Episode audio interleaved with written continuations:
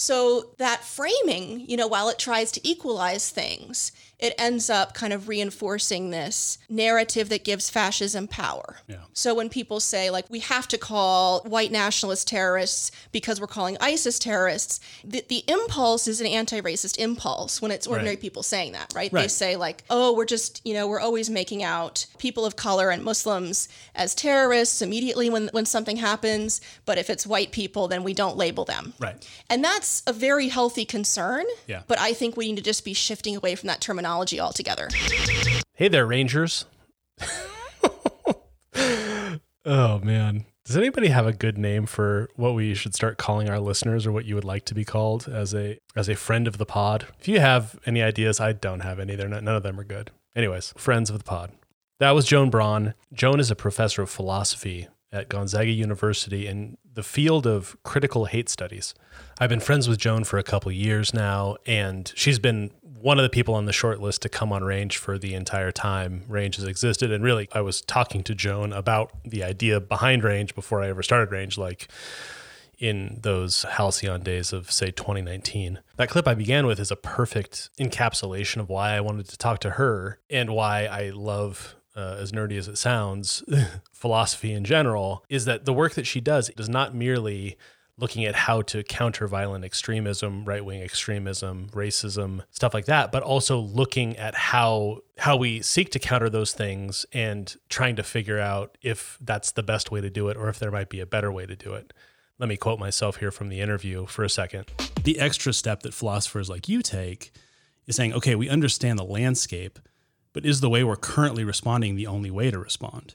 Is our response maybe having a negative impact elsewhere? In trying to oppose something awful, are we subconsciously or unconsciously propping up other bad power structures elsewhere that are causing harm in different ways? And given all that, is there a better way to talk about this? And as a guy with a philosophy undergrad, these questions are running through my mind all the time. It's also why I'm not very much fun at parties sometimes. So that's the backdrop for why I wanted to talk to Joan, not just that she had been doing this work in studying the far right, but also that she had been thinking about whether or not the way we are going about this is the right way to go about it, right? We're at a moment of an inflection point. Before the failed coup, we were already at an inflection point where we had sort of survived 4 years of, if not fascism, at least Trumpism with fascist tendencies. And now we're... As we heard from Kate Bitz, now that Biden has won, we should expect these far-right elements to begin behaving in a different way, right? Maybe a more violent way, maybe a more like the way that they did during the Clinton presidency as opposed to like the George W. Bush presidency. Bombings, stuff like that. There was a massive spike in far-right and religious violence in the final 4 years of Obama's presidency, which sort of paved the way for the Trump presidency. So while we've got a little bit of a break, a little bit of a deep breath, we've got, well, what I thought was going to be a deep breath and a break between now and the inauguration day, it seemed like a good idea, good time to say, hey, the way we've been opposing far-right groups, is it the right way? Or maybe is there a better way? Or if the opposition should be strong, are there ways that we could sort of, it's not exactly decolonizing language, but it is in a sense breaking the way we talk about these things, the linguistic framework we use to discuss far-right political violence, sort of breaking it out of a Cold War mold that we've been indoctrinated my entire life, most of our entire lives, to sort of treat both ends of the political spectrum, the far right in the form of actual Nazis and the quote-unquote far left in the form of, say, Antifa. There's nothing more common than those two groups getting lumped together in popular opinion, and a lot of that has to do with the way we use speech. Think about a word like terrorism, right? In the name of terrorism, or our fight against terrorism post-2001, what have we done? What did we do? We invaded Afghanistan, who happened via the Taliban to be one of the people that actually did sponsor the attacks. But we also invaded Iraq under the dual presumption that they had been one of the sponsors of this terrorist act against our country and that they were hiding weapons of mass destruction, which could be used in a terroristic fashion against Europe or America, right? Though none of those things proved to be true. But we sure as heck used the pretense of protecting our nation from terrorism to bomb the holy hell out of a different sovereign nation of 40 million people, and we continue to have occupying forces there to this day, mostly to help the civilian government that now exists deal with all of the chaos that we created by invading. Not saying Saddam was a good guy, just saying, did we make things better? Did the doctrine and practice of anti-terror make things better? And then let's think about what anti-terrorism has done for us at home. It has, given us the Patriot Act. It has also given us heavily militarized police forces that haven't been so much used to stop like Al-Qaeda from terrorizing the streets of, say, Utica, New York. Newport News. Walla Walla, Washington. As they have to suppress unruly civilian populations when they decide to protest things like the murder of black people on the streets of Ferguson, Missouri, or Minneapolis, Minnesota. If the war on terror, quote unquote, has gotten us into what has turned out to be a forever war, the longest war in American history, continuously ongoing, fighting basically a spectral threat that now, in hindsight, since the Obama administration, 2008, our boy Barack more or less won on the promise of bringing our troops home and ending this senseless and failed series of wars, ending the war in Iraq, ending the war in Afghanistan, closing Guantanamo, which also has not happened. The people being held at Guantanamo under the auspices of protecting us from terrorism basically have zero rights. They've never gone to trial for the things they're accused of. They're just being held in perpetual prison in a way that nobody would ever allow an American citizen to be held. But speaking of American citizens, one of the big things in the name of anti-terrorism, we just drone bombed the shit out of American citizens who happened to be fighting in foreign wars during the Obama presidency. Raise your hand if you remember Abdulrahman al-Awlaki, a 16-year-old boy from Denver who was killed in a drone missile attack in Yemen in 2011. So we've generally agreed as a society that the war on terror is a failure at best and at worst, a stain on the soul of this country that purports to be about due process and human rights. And so if that's true, why do we continue to want to apply a term like terrorism, which is all but synonymous with the suspension of those human rights that we all hold so dear? Why do we want to apply that term as evenly to white racist assholes as we do to people of color and religious minorities? Shouldn't we be applying it less to everybody? Shouldn't we be saying, wow, that was a collective fever dream that was, in hindsight, a very, very bad rabbit hole to fall down? Let's back ourselves out of that. Let's cool it on this rhetoric altogether. I'm going to be totally honest that before Joan brought this up on social media, I had never really thought in these terms before. And now that she has brought it up and we've had the subsequent discussion, it's all I can think about, especially because we had this conversation last Tuesday. And then on Wednesday, we all know what happened last Wednesday with the storming of the U.S. Capitol building by the QAnon shaman and a few thousand other Donald Trump allied forces. A bunch of Reddit cranks and conspiracy theorists stormed the United States Capitol for the first time since, I think, 1814, when the British sacked Washington, for God's sake, in what has been variously called a coup, an insurrection, and a riot. Now, in the words of my incredibly smart friend Joan, that does not mean... I want to be clear, too. It's not I don't want harsh sentences on Nazis. I see their humanity, but I don't care what happens to them to a certain extent, right? So this is not an argument be nice to Nazis. It's not a be nice to Nazis argument, right?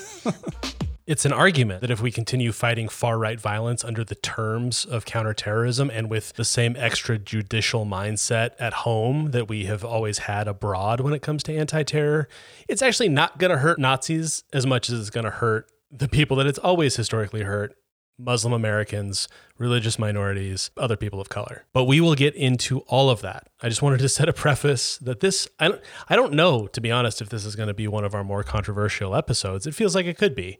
And I think that's actually really, really good because I would love for us as a broad left, right? I think the people that listen to this podcast are generally left of center. We got some libs, we got some leftists, we got, hopefully we're curating a healthy mix of people that listen to this. And I just wanted to, this will probably be an hour and 15 minutes of hopefully reflection on the words we use, what those words mean, and also then how words have the power to literally create the world around us. And so if we're using a language of extrajudicial retribution, what can we expect to get except layers and layers and generations upon generations of extrajudicial retribution for things that might be better fought in other ways that would be able to more carefully target the actual problem, meaning fucking Nazis, sorry, mom, and would have less splashback damage on, say, innocent Muslim American communities that just, you know, worship differently than other people and therefore create suspicion. Oh, I try to keep these things under 10 minutes. So all of that, Joan Braun, one of the smartest people I know, so lucky to have her in Spokane doing that work here. Coming up.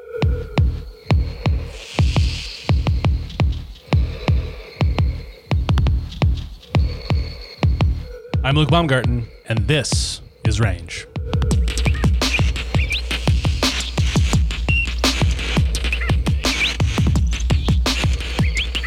Episode 23. It's not a be nice to Nazis argument.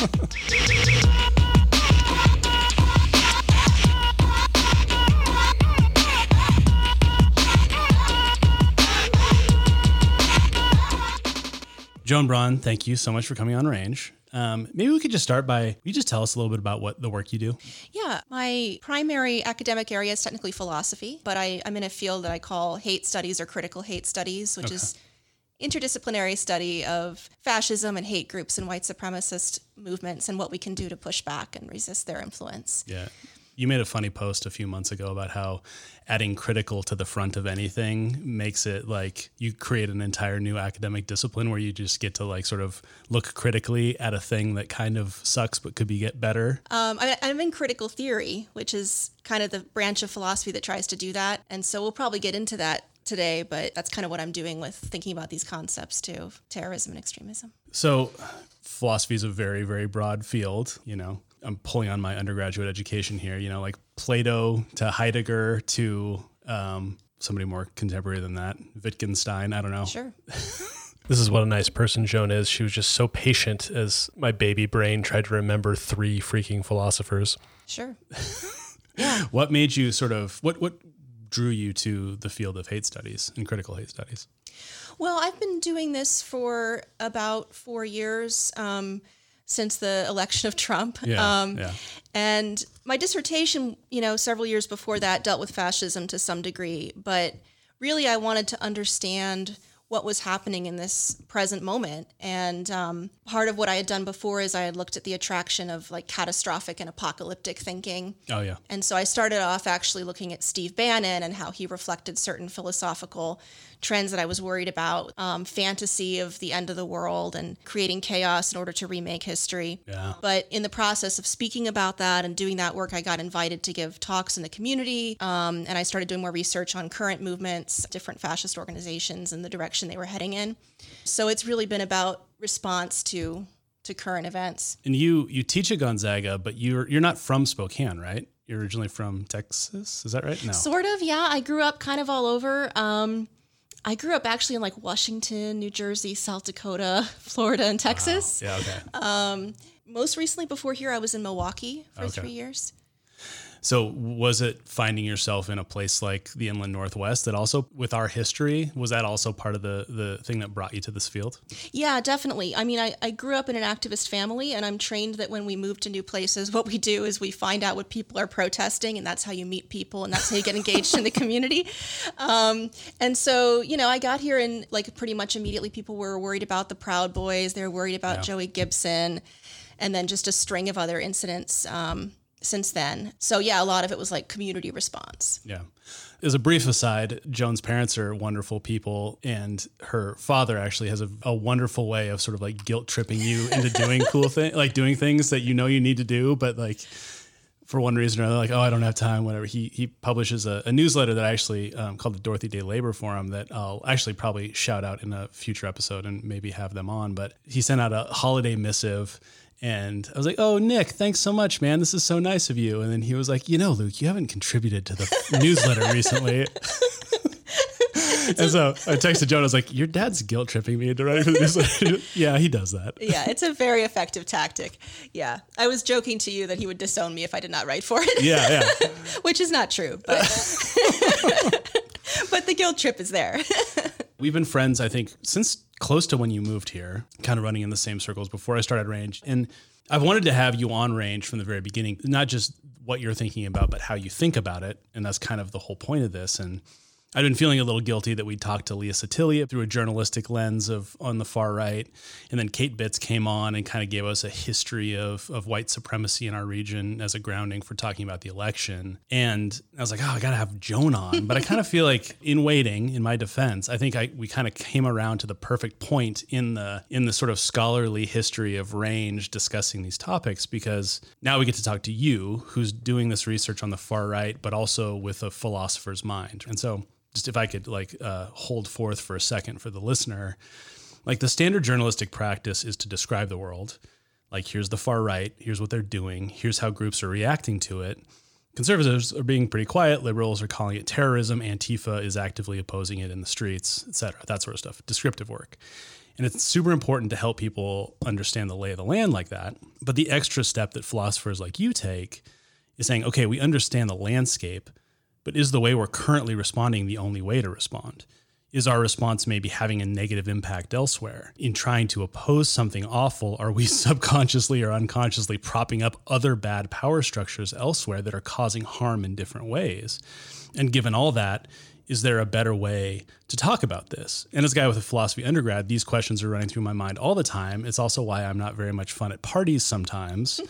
But it was kind of the perfect moment for you to post on Facebook like a little holiday miracle. You said, in part, I don't know yet what the ideology or intent of the Nashville bomber was. I don't like to assume, although given trends lately, it's likely he was on the far right. If he was, I'll call him a violent far right insurgent, quote unquote, as opposed to a quote unquote terrorist. I am in the process of moving my vocabulary about the far right away from terms associated with the counterterrorism industry and the military-industrial complex, such as terrorist, quote, and extremist, quote, unquote. So maybe we just start with that. We're 20 years after 9/11. Words like terrorist are so pervasive in our culture, they're like second nature. And very, very frequently when there's an act of far-right violence, whether it's a church or synagogue bombing or the murder of Heather Heyer in Charlottesville, or a mass shooting, the immediate push from, I'll say, liberals less than the left, but a certain swath of the progressive movement is like, hey, if we're going to call Al-Qaeda terrorists, we need to call neo-Nazis and Proud Boys or whatever terrorists as well. So what's the problem with that thinking in your mind? So, I liked your lead up to that as well, because I was thinking about, how I would describe this in philosophical terms. And I think what I could say is, I'm loosely a Hegelian Marxist. Okay. And, what people would say is it's dialectics. And so when I think about how different responses are occurring to fascism and to the far right, I generally look at conflicting approaches and I see what they're lacking. I usually write this way, where I write about here are all the views on this subject and here's what's wrong with all of them, which can seem kind of mean, but it's how I'm trained to think. 'Cause it's like, how do we move past the internal contradictions? Yeah. So one of those models would be what you might call the countering violent extremism model, which is generally a psychologizing and depoliticizing approach. Okay. So it looks at fascism and the far right primarily as a crime problem that can be remedied by state power and by the power of large mainstream institutions. So they'd be interested in how, for example, you could adjust Google results or YouTube algorithms to prevent people from getting recruited and going down rabbit holes, right, but also very much in policing, surveillance,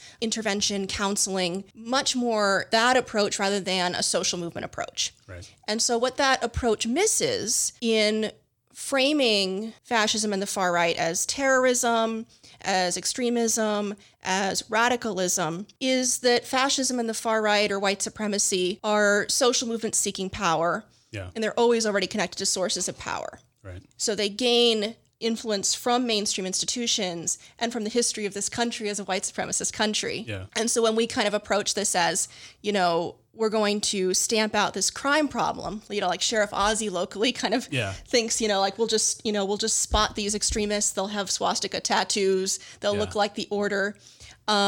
When you make that assumption, you miss the fact that actually they've been normalizing and mainstreaming and they have connections to mainstream institutions.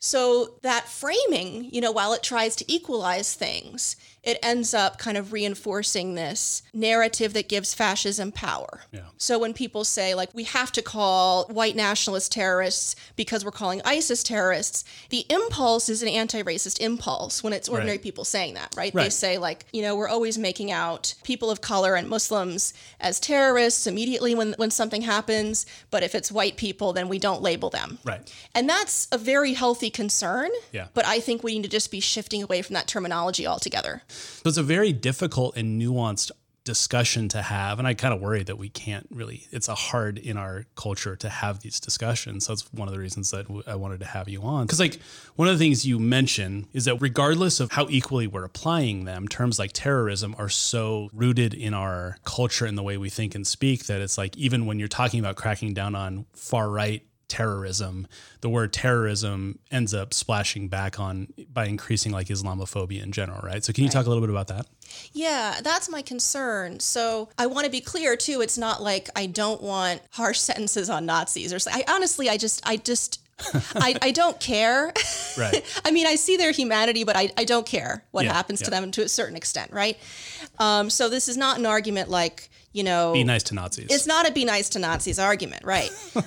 The point is the other causes that we're fighting for, we don't want to undermine in our urgent attempt to get people to take fascism and the far right more seriously. Right. And so Islamophobia is a huge part of this because, you know, I think Americans at this point have been socialized and trained by the media and by film and by our political system to just reflexively view terrorism as a Muslim problem. Yeah. And there's, you know, a huge attempt to just sort of question that sort of terminology and that whole counterterrorism industry, which is often linked up with Islamophobic organizations. Yeah. So partially this is a response to activist concerns from the Muslim community nationally and internationally who have been raising these concerns. Yeah. For example, there's an anti-Muslim hate group called Clarion Project. It's on the Southern Poverty Law Center's list of Islamophobic hate groups, but they've presented themselves as this countering terrorism, countering extremism, countering radicalization organization. They even have some former neo-Nazis they invite on to interview, and they're like, look, we're against the extremes on both sides. We're against all the terrorism. Classic. So it's, yeah, exactly. And then you even find that within organizations that receive government funding for counterterrorism. Like there's been a lot of controversy about Quilliam in Britain. Okay. And how, you know, and I want to be careful because, like, I know they've, like, successfully sued the Southern Poverty Law Center for being called Islamophobic. But I think it's a fair charge. I'll just say that. So they claim, oh, we're this de-radicalization organization. We help people leave hate groups. But they've had just, like, all of these different controversies. And, like, I've seen, you know, videos where they've had people like Milo Yiannopoulos on panels. Yeah. And it's just like... these are not good people. Not good people. And it also strikes me that what the other thing that it does is that it like sort of, and I guess it's like, it's a two-phase problem, right? Because we have been trained, we have been indoctrinated, almost inculcated to view like the only solution to terrorism is this incredibly draconian, extrajudicial, you know, we're going to a black site somewhere, you know, we're going to Abu Ghraib you. Like if you label these things terrorism, then there's only one way to deal with it. But then also because of the history of America as a white supremacist place, like even when you think you're trying to crack down on the groups that are predominantly white, like the laws that get created in the face of that end up further disproportionately affect people of color, whether that's Muslim folks like of Arab extraction or black people. Exactly. Yeah. So if you look at in the U.S., countering violent extremism is like one of the major avenues where this money from the government goes to these counterterrorism and counter-extremism organizations. Those same pots of money go to surveilling Black Lives Matter, surveilling refugee communities, right. Classifying Antifa certain ways, right? Yeah. And so like if we're starting to push for calling the KKK a terrorist organization, for example, which has been like a big push recently, what's going to happen when we do that? Well, you know, once the KKK is a terrorist organization, then we're going to want it to be treated like a terrorist organization. And to have it be treated like a terrorist organization, then we need those designations to have bite. So we're going to need the state to have the power and influence to go out and go after terrorists and surveil terrorists. But what's going to happen is that's going to end up being resources for surveillance and backlash against minorities and the left. You posted a link to a Boston Review article from June that I'll get the actual title and I'll put it in the show notes. But the article pointed out that when the Trump administration labeled Antifa a terrorist organization, quote, their actions draw attention to the fact that incarceration and counterterrorism are two arms of the same state apparatus. This is further driven home by the sight of police attacking citizens with surplus military weapons from the war on terror, often using counterterrorism warfare techniques that were learned from the Israeli Defense Forces and other counterinsurgency training abroad. So really what we're talking about is bringing the war industrial complex home to our city streets and often attacking peaceful protesters, as we saw happen all over the country in June. Yes. Okay. So yes. That's, I'm feeling like I'm going to lead the witness here, but like, why is that a problem, Joan? Well, it strikes me that it's just like further encircling this like perpetual war in Afghanistan and Iraq, but like the active conflict isn't happening so much. So we're seeing, and this is, you know, what this article points out is like all of this army surplus got sold to our sheriff's department, our right. police force all across America. So now we're like weaponizing with the literal weapons of war, our police forces.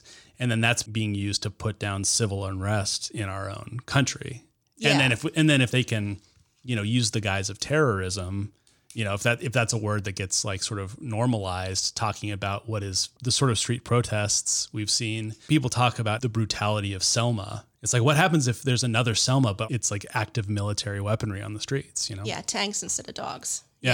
Yeah. I mean, that's exactly what we're dealing with. I mean, we saw that in Portland with DHS going out and picking up protesters off the streets, not identifying themselves, putting them in unmarked vans. We saw that here in Spokane with the arrest of the co-chair of the Democratic Socialists of America chapter, Jeremy Logan, just being targeted with a political arrest. Apparently his Facebook was being watched and he said the wrong thing about the sheriff. And, you know, police departments are being trained. They're not getting this out of nowhere. And I think some of it is there are actual people who are like far-right ideologues and neo-Nazis in police departments. And there's been even like deliberate infiltration over time. Yeah. But even people that are not in that worldview, they get materially, financially, and otherwise rewarded for having this simplistic view that you can just sort of identify the extremes and identify the threat as extremist. It's becoming more and more dangerous as what would have ordinarily been considered extreme is becoming mainstream.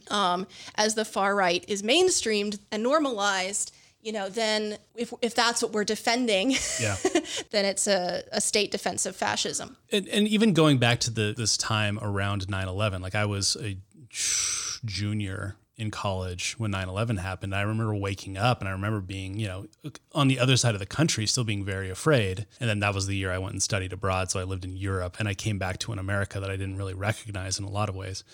But I think about like when there's that intense level of fear, even taking the most sort of generous reading of the immediate aftermath of 9/11, it's like, even if everybody was just absolutely scared shitless and they were like, we have to protect ourselves at all costs, so let's kit up to counter the threat of terrorism, at some point we've got to realize, one, that's not necessary, and two, it's being used against our own people. But as long as we continue using the same language, there's probably not going to be a mental shift. The more you reinforce a feeling with language, the more it becomes truth. Mm-hmm. And so like part of what you're saying is we can't hope to sort of correct these things that we're actively doing as a society if we don't start talking about them differently. Is that right? Yeah, I think so.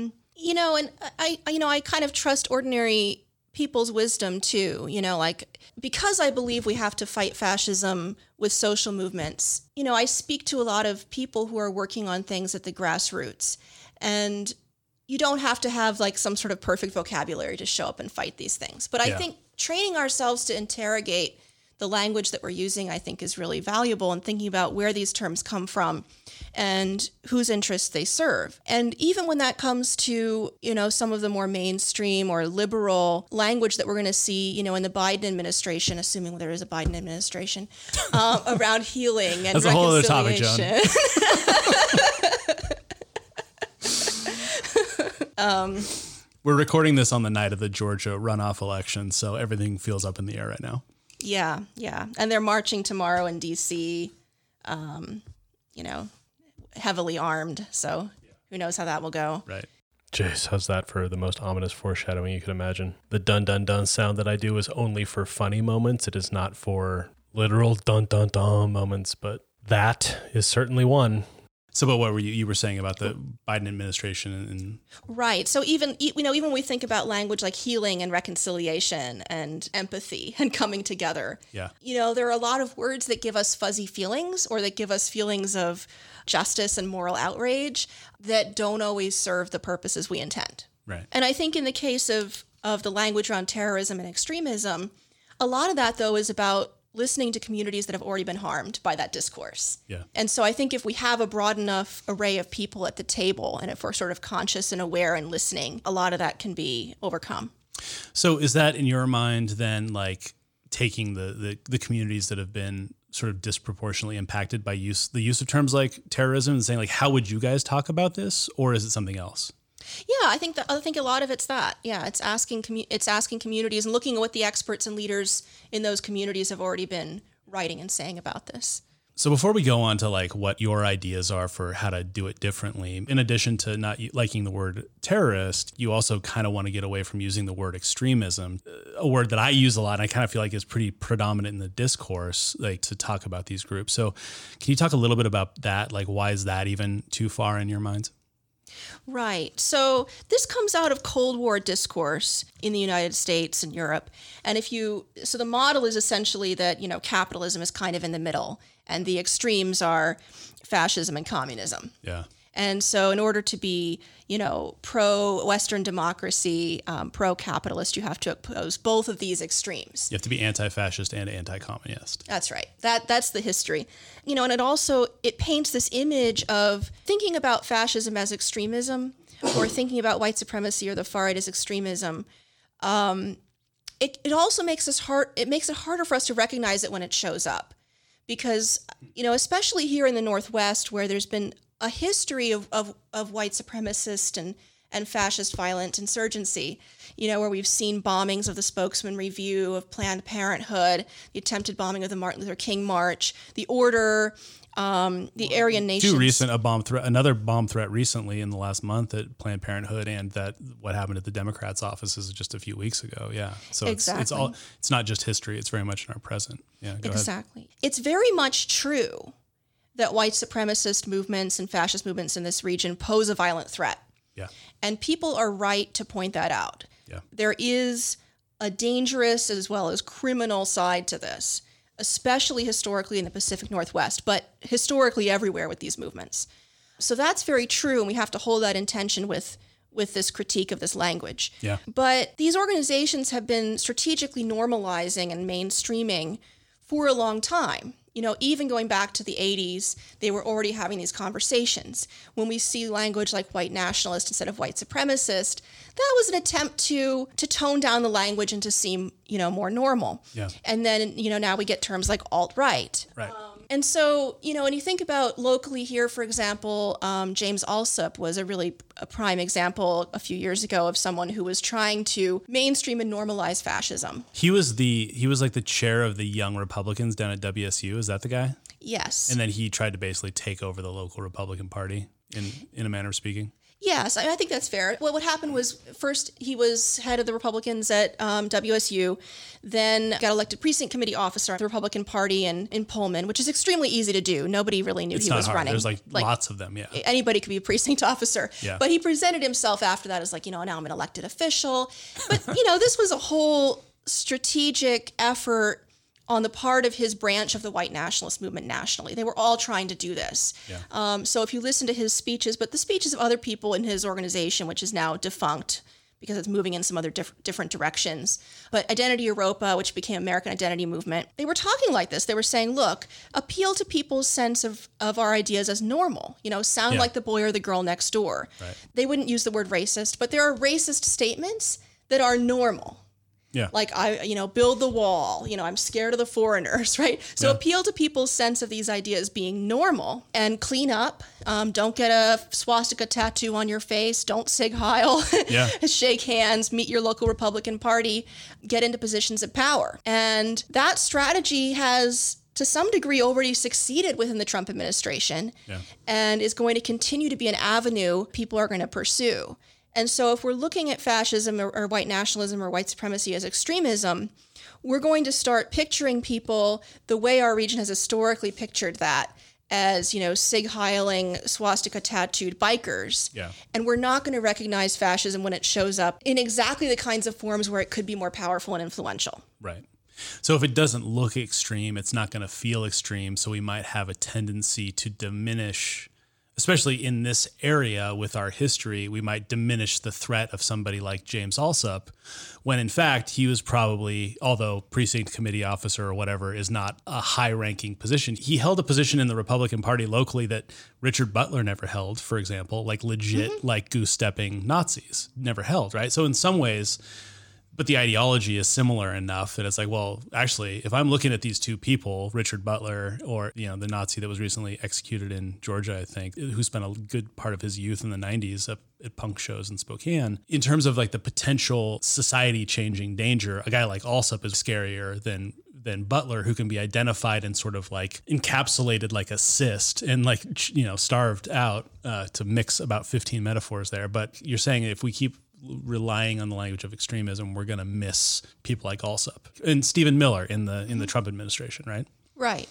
And Allsup isn't scary anymore in the same sense that he was, like, right, you know, now he's out of that, you know, but there's always going to be another Allsup. But yeah, that trend, exactly, right. I mean, the ideology itself is always scary, but what I'm saying is, you know, like, yeah, you know, the figures come and go, and they come and go largely because of the activism that people do. Yeah. Like, he got exposed and his plot didn't work. Right. So now we have to follow other people that are, you know, doing the same kind of thing and see what happens, you know, like Nick Fuentes, for example, who was actually an associate of Allsup a while back, and they did a podcast together. That was how, right, they started off. But now he's got his own thing. Yeah. He's got the Groyper movement.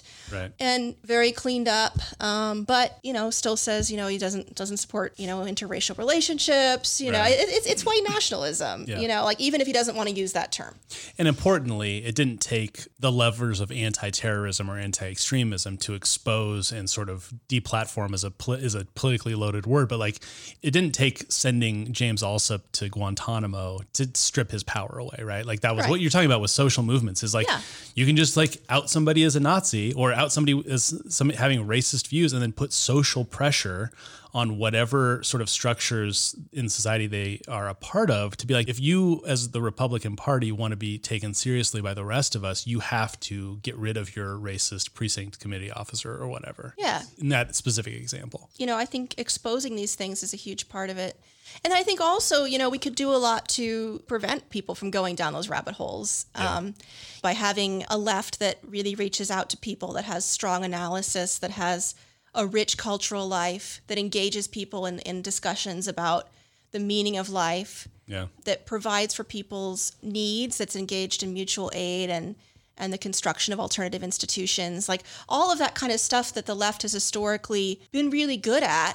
Yeah. We need to kind of keep building that, because I think sometimes we think, well, you know, as long as there are more of us at the march at 3 p.m. on Sunday or whatever, as long as we outnumber them, we've done our job. And we shouldn't have to be outnumbering them. Right? Yeah, right. Shouldn't have to. We easily do. But we shouldn't have to be. The goal would be to not have to do counter protests at all, because we've sort of marginalized this ideology to the extent that people aren't marching anymore. Precisely. Right? Okay. Yeah. It strikes me that what you were just saying about people feeling like an adequate left response is just showing up to the counter protest. Is that similar to like the critiques we've been hearing about electoralism, where it's like, oh, if we think that all we have to do to participate in democracy is showing up every 4 years or every 2 years to vote for our congressperson or our president, what building power is actually a lot more about doing things when people aren't looking, or doing that like everyday political organizing in the sense of building political power, or doing that everyday mutual aid of like helping out your neighbor when they're in trouble. Is that an analogy that you think carries weight, or? Yeah. I mean, I think going to a protest is better than electoralism. Okay. I do want to give it credit for that. Yeah. But I do think, you know, organizing and activism are really not glamorous. And I think I've run into a lot of people who think, you know, oh, I'm not an activist because picture activism as something you do only with megaphones or something. Right. But a lot of what activism is it's about asking questions, building relationships, getting people thinking, building community. Yeah. And a lot of that is the hard work of being the person that, you know, shows up and sets up the chairs or being the person that does the phone tree. Yeah. And so it's, you know, in some ways it's easier than we make out. You know, we just need people to show up and do what they can hard in a pandemic. But I think we need to be thinking about, you know, more than just winning victories. Mm-hmm. You know, we get very caught up in winnable goals. This is the problem, I think, with like Saul Alinsky, for example, okay, the Rules for Radicals guy that the right wing is so terrified of and that like most people on the left don't care about and have never read. And, you know, he's got some interesting ideas about tactics and stuff, but this whole idea that you have to fixate on people's self-interest. You organize people, according to Alinsky, by convincing them that their interest is at stake in some cause. Yeah. Like, you need a bus to get to work, just like the children need the bus to get to school, right? That kind of thing. So you convince them it's their interest first, and then you focus on these winnable campaigns. But if all you're doing is focusing on winnable campaigns, you're losing part of the whole spirit of what the left is about, you know, that there's this emancipatory project that we're all engaged in. It's a utopian in the good sense, not the sense of it being impossible. The impossible sense, yeah. But yeah, it's a utopian aspiration where we're trying to build a different kind of society together, where we're trying to dream differently and imagine differently and build community differently. And so I think what's happening too with some of these young people that are getting sucked into the far right, sitting at home all day online on their computers, being bombarded with memes by Nazis. And it's a small number, but it's a scarily large number in comparison to what boomers think it is. It's a much higher number. Kids are getting recruited into the far right. And, you know, I think part of that is like, you know, where is the community, you know, that these young people can join? Where is the excitement and the ambition to create something new and different and exciting? And we have to reach people with that. And I want to be clear, you know, like they're responsible for their choices, you know, right, and like we have to hold them responsible for their choices. But alienated young people shouldn't have to wonder if there's a left out there that's doing this kind of exciting emancipatory project. Right. And there's the personal responsibility of somebody who decides to be a Nazi, right? That's not in dispute at all. Like you could make the choice to not be that. But where I think there's a societal responsibility is when that kid doesn't feel like there are any other options or isn't aware of any other options for either a lack of any left at all or just like ineffective messaging or ineffective organizing, right? Mm-hmm. Yeah. The word effective is so interesting there too, because now that we're thinking about words, you know, I think it's a very... This is why nobody likes philosophy majors, but I'm really enjoying the heck out of this. No, it's good. No, it's good. This is like, I'm getting a little bit of my own medicine. I'm like, let's unpack that a little bit. Yeah, like, you know, I think it's a really good word because I think it's a fundamental human need that we have to feel like we can have an impact on the world, that we leave the world a little different because we're here. Yeah. And if you don't feel like you can do that, then you're going to go in some sort of more accelerationist direction, yeah, both on the far right and the left, where you think, well, you know, it's hopeless. We just have to tear things down and make people angry enough. And then we'll just reconstruct everything out of the chaos once we get everything bad enough, right, which is not good radical left politics. And it's certainly dangerous on the far right where it becomes, you know, bombing things. Yeah. So we have to kind of recapture this sense of power mm-hmm. that we have of effectiveness, of the ability to leave the world different. Yeah. And it doesn't help that like the political project in America for, you know, since the end of World War II has been to sort of demonize the left to the extent that people are scared to use, you know, democratic socialism is an idea, whether or not you're into it or not, it's a very mainstream idea throughout most of the developed world. And, mm-hmm. and you know, the fact that it's like, it was such an incredible and unbelievable achievement that like Bernie Sanders was able to say that and not like immediately burst into flames or whatever was like, that's not the most interesting thing about Bernie Sanders, but in the context of America, probably in your and my lifetime, it's like the fact that somebody was able to say, yeah, I am some shade of socialist and was still able to compete in a major party campaign, that opens up possibility, right? So that's also partially about language, right? Right. You know, as a lot of these kind of Cold War frameworks are breaking down, and, you know, the positive side of that is, you know, this kind of thing where, you know, young people are able to engage with left-wing thought in a way that they might have been unable to before. Yeah. You know, I've noticed in the way that people talk about Marx, too. People are less afraid to to read Marx, not through the lens of the Soviet Union, but what did Marx actually say, which has been a struggle for people that actually study Marx for decades, to have those kinds of conversations. And that, I feel like that's starting to change. So I feel like a lot of things are in flux right now, and I don't hope for catastrophes, but crises are kind of interesting moments. Right. And so, you know, it's kind of an opening that where different kinds of things could happen right now. Yeah. So getting back to the language question, instead of terrorism, what do you prefer? And instead of extremism, what do you prefer and why? And maybe it's not a single word. Maybe it's more of a framing. Right. I'm breaking away from terms that have been used to describe the right and the left under the same umbrella. Okay. So extremism is one of those. Instead, I like to just talk about what people actually are. Right. So I will say, you know, these people are, you know, are fascists, or they're far right, or, you know, whatever they are, and just, you know, and just use the ideology. Same thing with radicalism and radicalization. Mm-hmm. That terminology has been applied both to left and to the right in problematic ways. Yeah. I actually do like the term radical or radicalism, but not as a way of describing someone's rabbit hole to Nazism. Yeah. Because to be a radical means that you're interested in the root problem. Radical means root. Yeah. And so, you know, I think I'd like to kind of reclaim that a little bit, but that's a difficult thing to do in the kind of field of study I'm in, where radicalization has a different kind of meaning. Right. It's being a radical versus being radicalized. Like the verb of that has very negative and mostly mostly sort of negative right wing connotations. When in fact, like in the 60s, if you were a radical, it probably meant you were on the left. You were in maybe the women's movement or the movement for civil rights.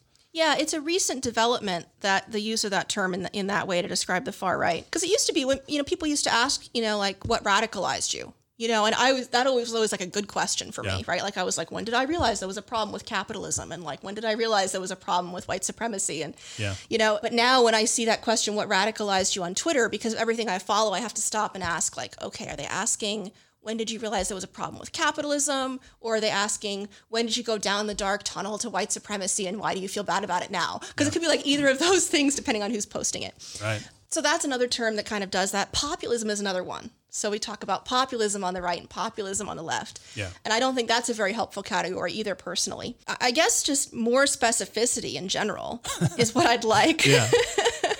And less of this like both sides-ism, right? Right. There's both like this sort of linguistic problem and this desire for specificity that you have that I actually really, really like. But then it also strikes me that if you're on the left, which we've already discussed, has been like systemically, and with like state propaganda demonized for our parents' entire lives, then what feels radical on the left is actually a lot less radical than what has been normalized as radical on the right, right? Is that part of why you think like kids in black hoodies are being called terrorists at a higher rate than people like James Allsup are, potentially? Yeah, I think so. I think that's a fair point. In the U.S., it's amazing what we think is radical on the left, right? Like we think, you know, universal health care is radical. Yeah. You know, it's amazing. Europe's completely accustomed to this by now. I didn't expect to be depressed in exactly that way in this conversation, Joan. So thanks for reminding me about that. No, that's a really good point. So then there's no one replacement for extremism. What you want to do is sort of just call it by its actual name, mm-hmm. right? Is that the name that these groups give themselves, or is it something we assign to them? Yeah, I think it has to be based on analysis and within an intellectual and historical tradition of trying to understand these things, because they're not going to tell you oftentimes who they are and what they think. Sometimes they do, but that depends more on the particular strategy they're pursuing than on what they believe, if we're talking about fascists, for example. You know, I think fascism is an important category, and I think there are people on the far right who are not fascists, so we need to be thoughtful about what we mean by fascism. And there isn't really a single definition of fascism, but there are historical movements we can point to, and there are you could kind of form a list if you wanted of about 20 or so things that you would kind of see as markers and see how many you hit. Right. But I think, you know, a hierarchical view of the world where there's a hierarchy of race and gender and other characteristics, where There are some people who just sort of naturally, because of the kind of people they are, should hold power, where right is determined by force or sort of mystical internal characteristics and not by reason or equality, where violence is a kind of an ennobling good. People kind of find their full human potential through violence. These are all kind of like characteristics of fascist ideology. And then, you know, I think of the far right as sort of a broader category that encompasses other kinds of things, where somebody might, you know, not have an explicitly racist worldview, for example, but might be very hostile to democracy and equality.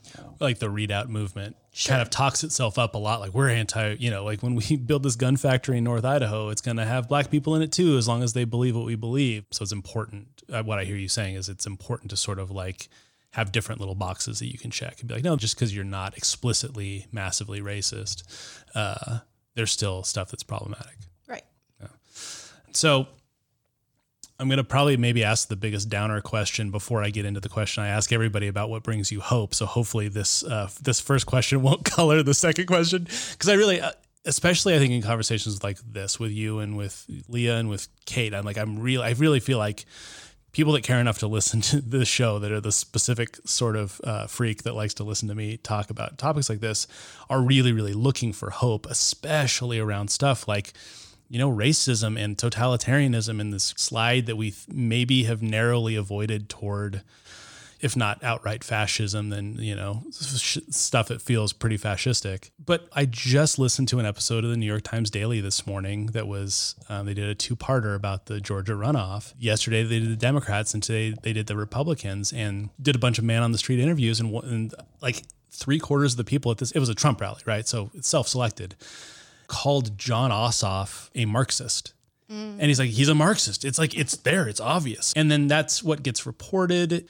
And journalists, as we've seen in the last 4 years, will just, not all journalists, let me say, but like a specific class of journalists who's reporting on the White House or reporting on whatever state apparatuses, will use whatever term of art the state uses, right? So when Trump calls somebody a terrorist, whether or not, you know, Brian Williams says you're a terrorist, he'll say Trump called Antifa terrorists, and that starts rooting in our mind. So I guess small voices like ours screaming into this wind that's like rushing in the opposite direction. Like, how do we win this argument?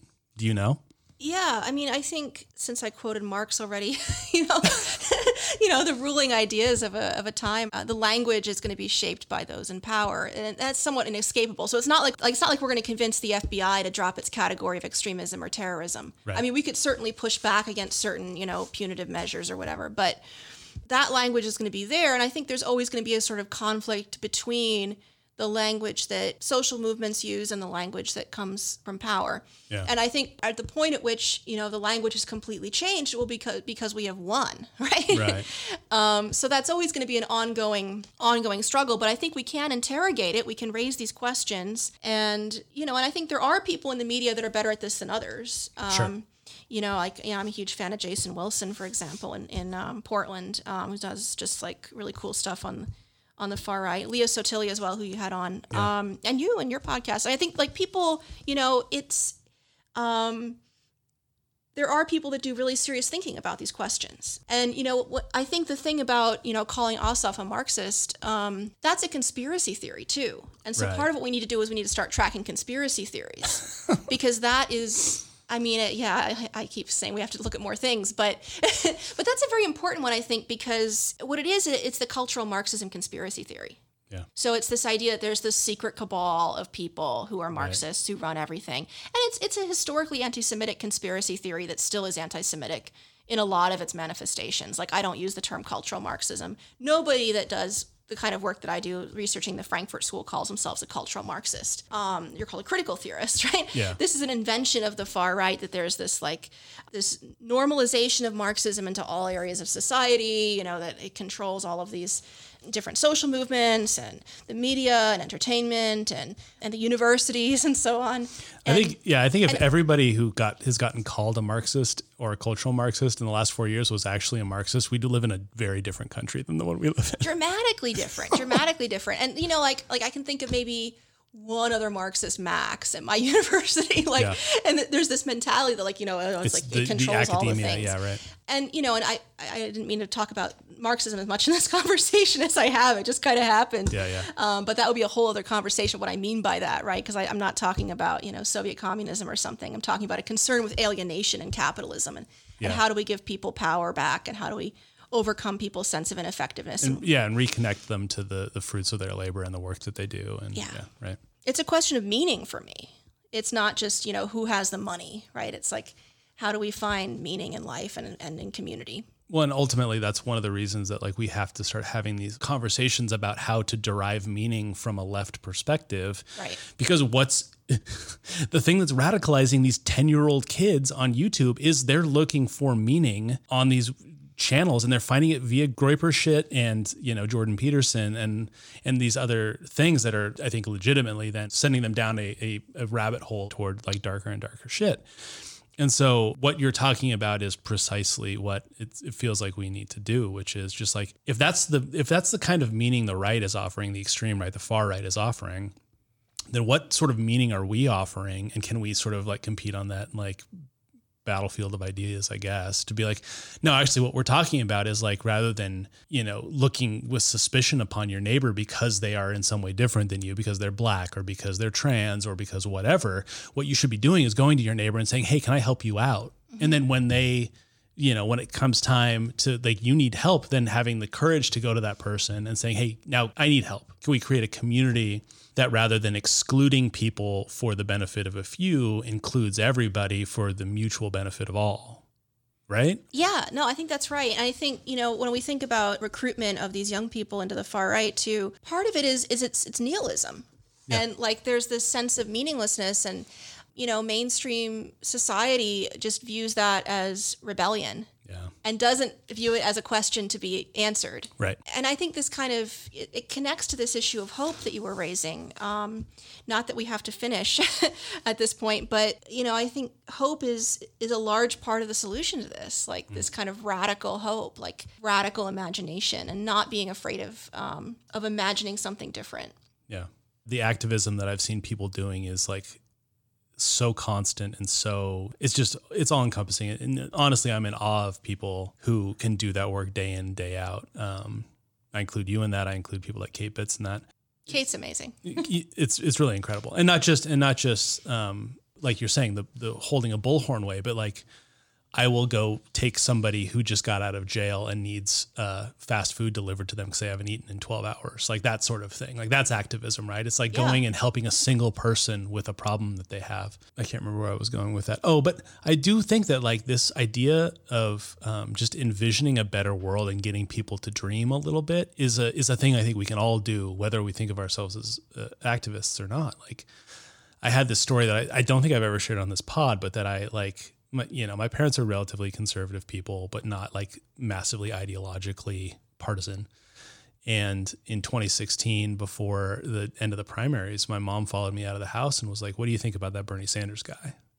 And I didn't know how to respond. I don't talk about politics with my parents very much. They're not really interested in it. But I thought back to, like how my parents were always trying to just, like, rub two nickels together to, like, make ends meet and also, you know, pay for my allergy shots and whatever random stuff. The only thing I thought to respond to that was, like, I think it would have made your and dad's lives a lot easier to have some of the things that he's talking about wanting for people. And she just looked at me, and this is to this day, the only conversation we've had about it. She's like, I think you're right. I think it would have made things a lot easier. And sometimes that's all you need. And I think, so maybe if there is hope, and I want to get your sort of final thoughts on that hope, if you want to expand on it further, it's like, I derive immense hope from the power of sort of dreaming differently about the world, and how easy it is to be like, you know what, look, because ultimately if the project is getting people who have been historically kicked around to imagine a better world, imagine a better life for themselves, that's, I think, if we can get serious about it,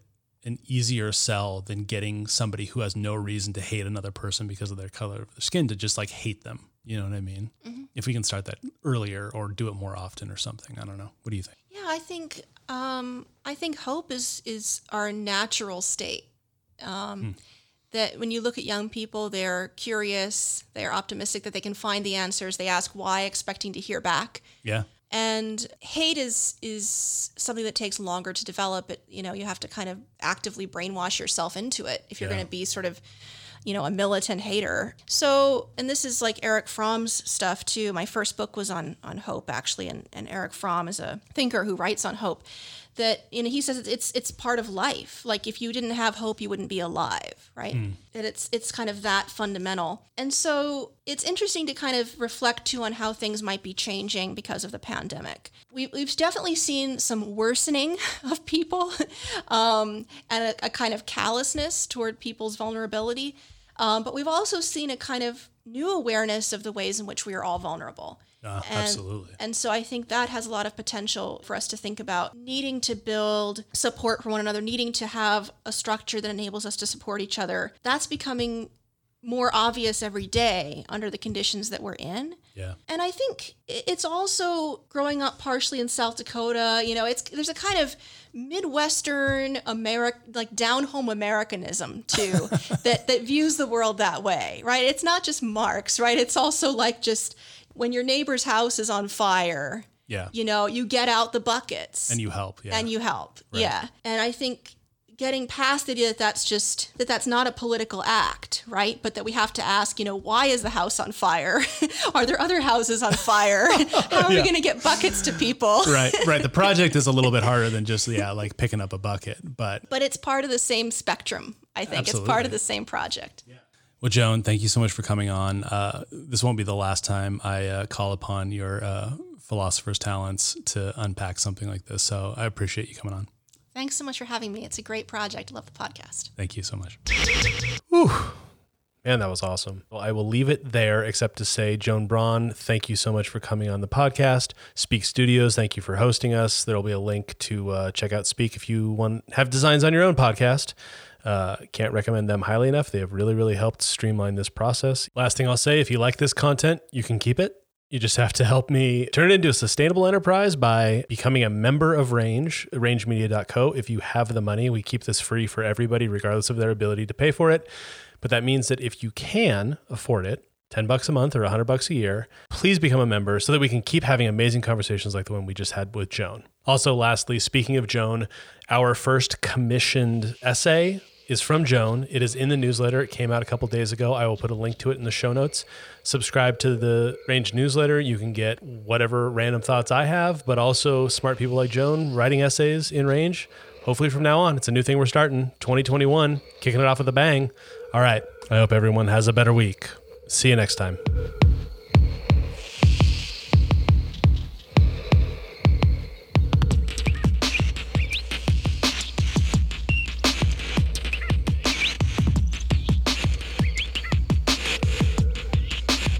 La da da da da da abacadabra. La da dee dee da da la da da da da da da hocus pocus.